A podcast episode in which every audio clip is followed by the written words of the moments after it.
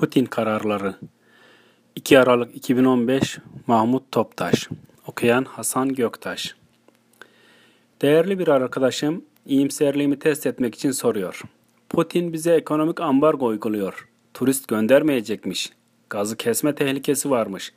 Daha başkaları da var. Ama en önemlisi bu ikisiymiş. Ne diyorsun? Dedi.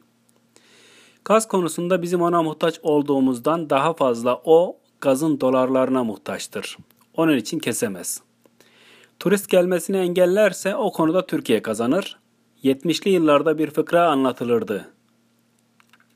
Komünist Sovyetlerde Komünist Partisi Başkanı Lenin'in Lenin ile tuvalet işçisi aynı ücreti alırmış. Eşitlik tam sağlanmış. Fakirler cenneti oluşmuş. Nazım Hikmet bir gece Türkiye'den kaçmış ve kaçacağı gece görüştüğü arkadaşlarına "Yahu eşitlik cennetine gidiyoruz ama ya cehennemse durumu nasıl bildireceğim?"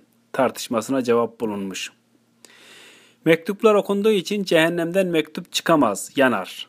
Onun için durum iyi ise ben fotoğrafı ayakta çektirir gönderirim. Eğer durum kötüyse oturarak çektirir gönderirim demiş ve gitmiş.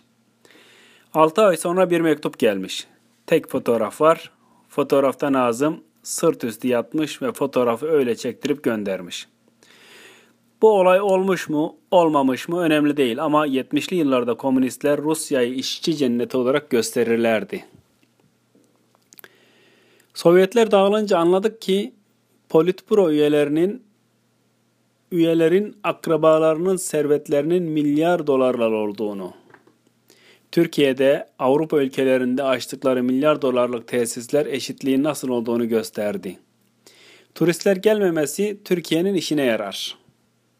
Birkaç tane turistik tesisin zararına olur. Komünist dönemde işçi İvan'ın çocukları iki üniversite bitirdiği halde Rusya'da karnını doyuramayınca çantasını alıp Türkiye'ye geliyor ve dolarlarla dönüyor. Gelen turistlerin binde beşi zengin, geri kalanları fakir gelip dolarlarla dönerlermiş. Putin bizim gençlerimizin günaha girmesine engel oluyor. Onun için ona teşekkür bile etmeli. Ahlak polislerinin işini azaltıyor.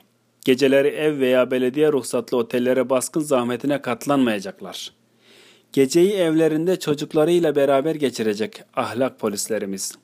Zührevi hastalıklarda çalışan doktor ve hemşirelere dinlenme dönemi başlayacak. Milyon veya milyarlarca doların yurt dışına karşılıksız olarak çıkması önlenmiş olacak. Rus turistler de dolar getirisi az, götürüsü çokmuş. Yani parasız geliyorlar, parayla dönüyorlar.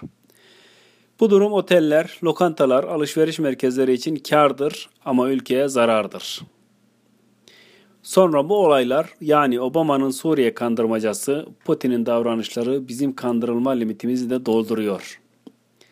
İnşallah yakın zamanda aklımız başımıza gelir ve gerçek dostla düşmanın kimler olduğunu öğreniriz.